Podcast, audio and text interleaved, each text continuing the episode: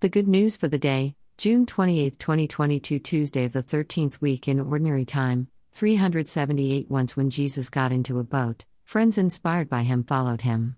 Suddenly, a vicious storm hit the open sea, so that their boat was being swamped by waves, but Jesus slept on. His friends came and woke him, saying, Sir, save us. We are going to die. Jesus said to them, Why are you so scared? You folks with such little faith? Then he got up, addressed the winds and the sea, and admonished them, and there came a great calm. The people with him were astonished. They said, What sort of person is this? Even winds and sea obey him. Matthew 8. Repeatedly, the Gospels remind us to see events not as documentaries or docudramas, but more as ads that are trying to persuade us. They are not science, not history, which, in the end, are irrelevant to faith.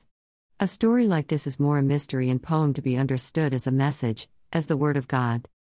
You and I are followers who follow Jesus into the boat on the open sea of life. The Sea of Galilee, never out of sight of land, is subject to sudden, surprising, violent storms. Life is full of storms. It might be a death or serious illness in the family. It might be a catastrophe of fire, flood, or earthquake. The loss of the job. A Supreme Court decision. The storm on the lake is a metaphor for such storms of life as these. Jesus is asleep in the middle of the storm. You realize that in the middle of catastrophe, diagnoses of cancer, fires, or sudden deaths, all of us tend to deal with the matter at hand, staving off the consequences of nature using our own strength. Jesus asleep is a metaphor for our inability to attend to God's presence. For all practical purposes, Jesus, God, seems not conscious of our need, but asleep.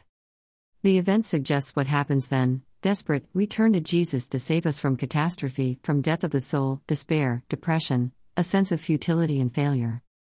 Instead of right away calming the storm in our conscience, however, Jesus voices his disappointment with faith.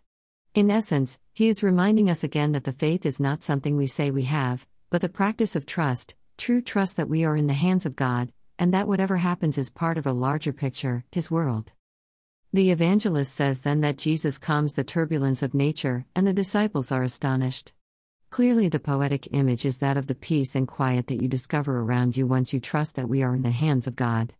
The turbulence of the world fades by the insight of faith.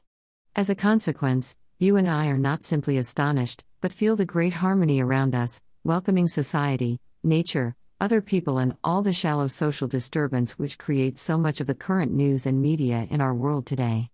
Our peace depends on our trust, our willingness to accept God's world.